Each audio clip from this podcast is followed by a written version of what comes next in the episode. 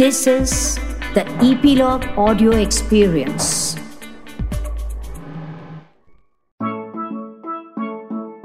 नन्ही दुनिया के प्यारे बच्चों, आज की कहानी तब की है जब नन्ही दुनिया बननी शुरू हुई थी उस समय सब कुछ सिर्फ़ एक एक था, जैसे कि एक शेर, एक शेरनी, एक भालू एक उसकी मादा भालू। मादा भालू मतलब उसकी फीमेल भालू। एक हाथी, एक हथनी, एक खरगोश, एक खरगोशनी, एक तरह के फूल, ऐसे सब कुछ एक एक था। इंसानों में भी सिर्फ़ एक आदमी और एक औरत और उनका एक बच्चा था। ऐसे ही उसी टाइम वहाँ पर मधुमक्खियों का भी एक ही छता था और सब लोग उस वक्त नई नई चीज़ों की आजमाइश कर रहे थे। आजमाइश का मतलब होता है, उसको एक्सपेरिमेंट कर रहे थे कि क्या चीज़ कैसी है। ऐसे ही मधुमक्खियाँ भी जो थी ना, वो नए नए नए नए फलों पे, फूलों पे जाकर बैठती और उनका रस चूसती और जाकर के अपनी रानी मधुमक्खी को टेस्ट करवाती। क्योंकि रानी मधुमक्खी जो होती है, वो तो छत्ते के अंदर रहती है। तो ये कहानी जो है ना, ये है मधुमक्खियों के और भालू के बारे में है। और आपके लिए ये कहानी लिखी है मैंने, डॉक्टर कुसुम अरोड़ा ने, और आप तक ये कहानी लेकर आए हैं इपीलॉग मीडिया। चलो, अब आगे बताती हूँ। ये जो मधुमक्खियाँ थी, ये सब तरफ़ मंडरा मंडरा कर और नए नए नए नए फलों को, फूलों को चूस रही थी। इनका जो डंक होता है ना पाइप उससे ये रस चूसती हैं और अपने छत्ते में जा कर के उस रस को शहद में बदल देती हैं मतलब कन्वर्ट कर देती हैं। ये सब चूस इनमें एक मधुमक्खी बहुत शैतान थी मतलब नोटी थी। उसने क्या करा? उसने अपनी सहेलियों को बुलाया और उनसे कहा कि देखो, हम लोग ये छोटे छोटे फलों के, फूलों के रस पीते हैं और इनको इतना मीठा बना देते हैं। तो ये जो चार पैरों वाले इतने बड़े बड़े जानवर हैं और ये दो पैरों वाले जो मनुष्य हैं, इनका अगर हम रस पिए तो हम कितना मीठा शहद बनाएँगे? सबने कहा हाँ चलो, इनका रस चखा जाए मतलब टेस्ट किया जाए। तो सारी मधुमक्खियाँ ना इधर उधर भिलने लगी कि किसको देखें किसको देखें। ये ग्रुप पूरा जो था, एक हाथी के ऊपर चढ़ा गया कि ये सबसे बड़ा है, पहले इसका रस चूस के देखते हैं। जैसे ही उन्होंने हाथी का रस चूसा, हाथी को बहुत दर्द हुआ। वो भागा भागा नदी किनारे गया, चिंगाड़ता हुआ। और नदी की जो गीली मिट्टी थी, वो अपने ऊपर लपेटने लगा। ये मधुमक्खियाँ सब बहुत खुश हुई। कहती, देखो देखो, इतना बड़ा जानवर हमसे डर गया। फिर तो इन्होंने, आओ देखा ना ताओ। इधर से उधर मंडराने लगी और सब जानवरों को तंग करने लगी। इतने में इनको एक मादा भालू दिखी। मादा भालू मतलब फीमेल भालू। ये उसके ऊपर ऊपर मंडरा के और उसका जूस पीने की कोशिश करने लगी। पर भालू के तो खूब सारे बाल होते हैं ना तो ये उसका रस पी ना पाए। उसके बालों के ऊपर बैठे, इनका डंक नीचे जाए ही ना। पर इस इनकी भिन भिनाहट से वो मादा भालू जो थी ना, उसको बहुत गुस्सा आ गया। वो गई भालू के पास और उसे जाके बोली कि ये जो मक्खियाँ हैं ना, ये मुझे बहुत तंग कर रही हैं। भालू को पता लगा, है? मेरी पत्नी को तंग किया? वो क्या गुस्से में, उसने एक पंजा मारा और इनका जो छत्ता था उसको आधा तोड़ दिया।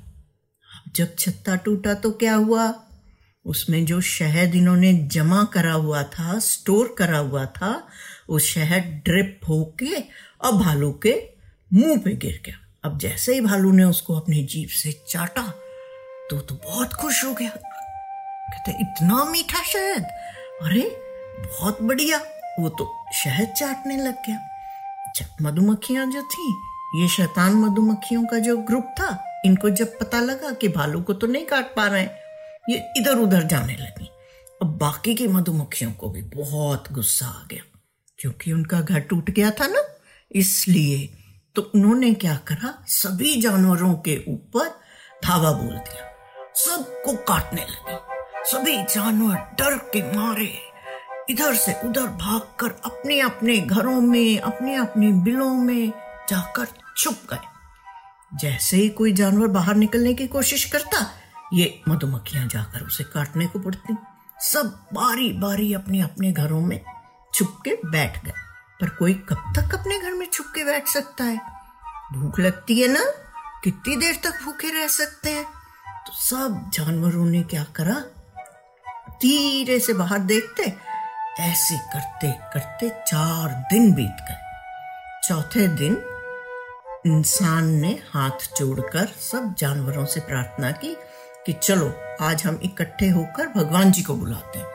इन मधुमक्खियों का इलाज अब सिर्फ़ भगवान जी करेंगे। उनका ठीक है सबने मिलकर भगवान जी को याद किया। भगवान जी आ गए।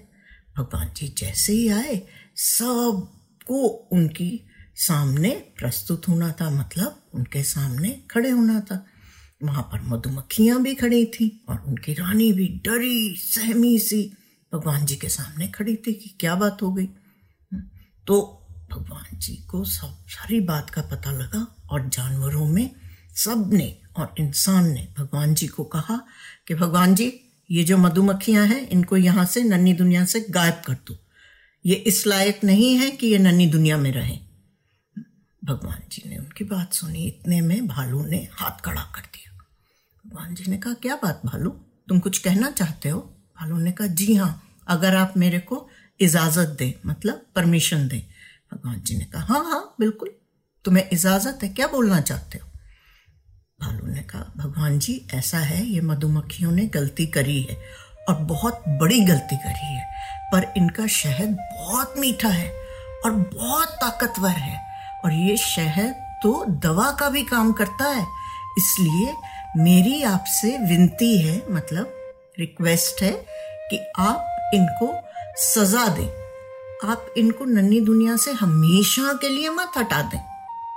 भगवान जी ने सु, सुनी उसकी बात और चुप रहे।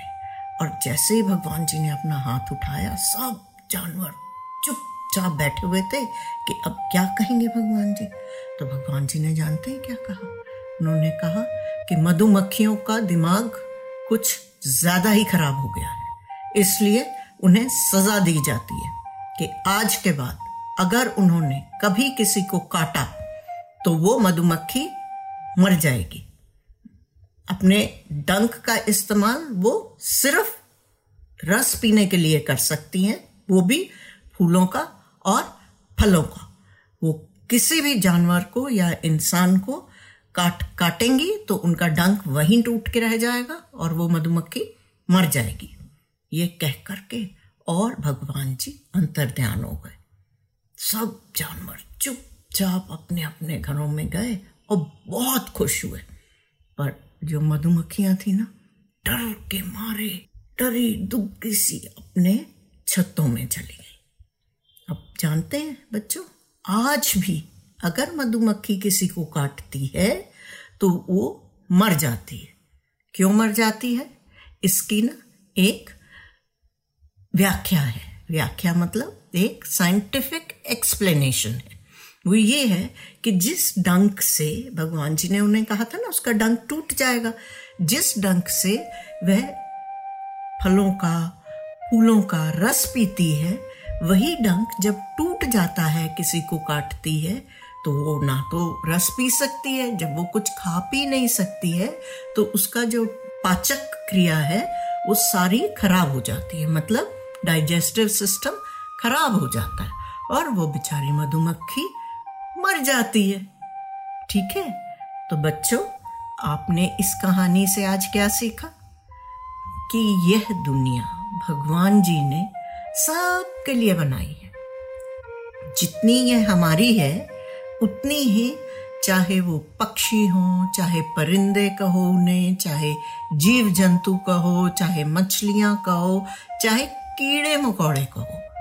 उनकी भी यह दुनिया उतनी ही है जितनी हमारी है। हमको सबके साथ हिल मिलकर और सबको इज़्ज़त दे करके और उसके साथ अपनी दुनिया को जीना चाहिए। अच्छा बच्चों, अब आप अपना ख्याल रखना और हमेशा हमेशा दूसरों की इज़्ज़त करना। नन्ही दुनिया में कहानी सुनने के लिए धन्यवाद। प्लीज़ अपने कमेंट्स हमसे ज़रूर शेयर करें। हमें इंतज़ार रहता है। यदि आप एप्पल पॉडकास्ट यूज़ करते हैं तो हमें रेट करना ना भूलें। और आप इपीलॉग मीडिया की वेबसाइट पर भी ननी दुनिया सब्सक्राइब कर सकते हैं। या अपने मनपसंद किसी भी पॉडकास्ट प्लेटफॉर्म जैसे स्पॉटिफाई गाना जियो सावन एप्पल पॉडकास्ट वगैरह। अपनी सब्सक्रिप्शन ज़रूर कंटिन्यू रखें। ताकि आपको नोटिफिकेशंस मिलती रहें। मैं आपसे फिर मिलूँगी एक नई कहानी के संग आपकी अपनी नन्ही दुनिया में। तब तक खुश रहें, स्वस्थ रहें।